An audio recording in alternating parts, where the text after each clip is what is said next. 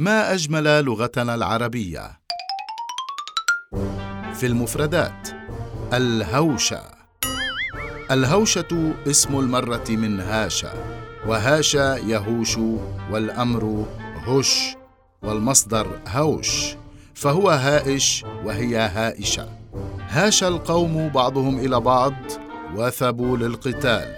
هاش الناس هاجموا واختلطوا. اضطربوا نتيجة فتنة.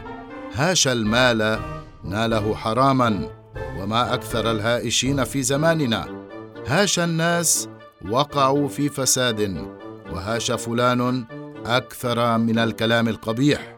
ويقال اتقوا هوشات السوق أي اتقوا الازدحام والاختلاط لكي لا يحتال عليكم فتسرقوا وفي العامية نستعمل هذه المفردة الهوشة.